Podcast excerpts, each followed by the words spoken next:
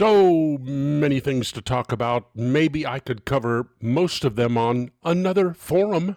Let's take this from Channel 2 Action News.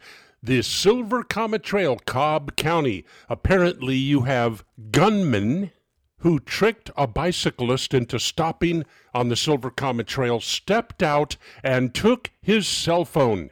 These idiot gunmen evidently think you carry a lot of money when you're riding bikes or jogging on the Silver Comet Trail. Well, that brings up a story from decades ago, happened in DeKalb County on a golf course, not on the Silver Comet Trail. Golfers were being robbed on a golf course on a particularly long trail between one hole and another.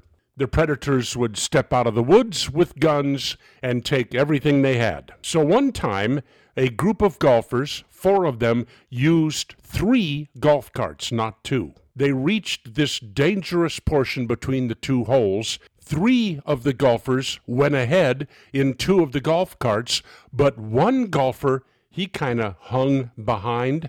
Oh, and he had a gun. So he gave the other golfers a head start, and then he started down that trail. And sure enough, he comes around the corner, and the predators have his friends at gunpoint. He doesn't hesitate, he opens fire immediately. I'm sorry, I don't remember whether he killed any of the predators. I certainly hope he did, but I do remember this there were no more armed robberies on that golf course maybe some people with their concealed carry permits need to think about being armed on the Silver Comet Trail. This is not the first incidence of violence that we've heard about. Solomon Brothers Studios in Naples. Have a great weekend. It's Neal Boortz.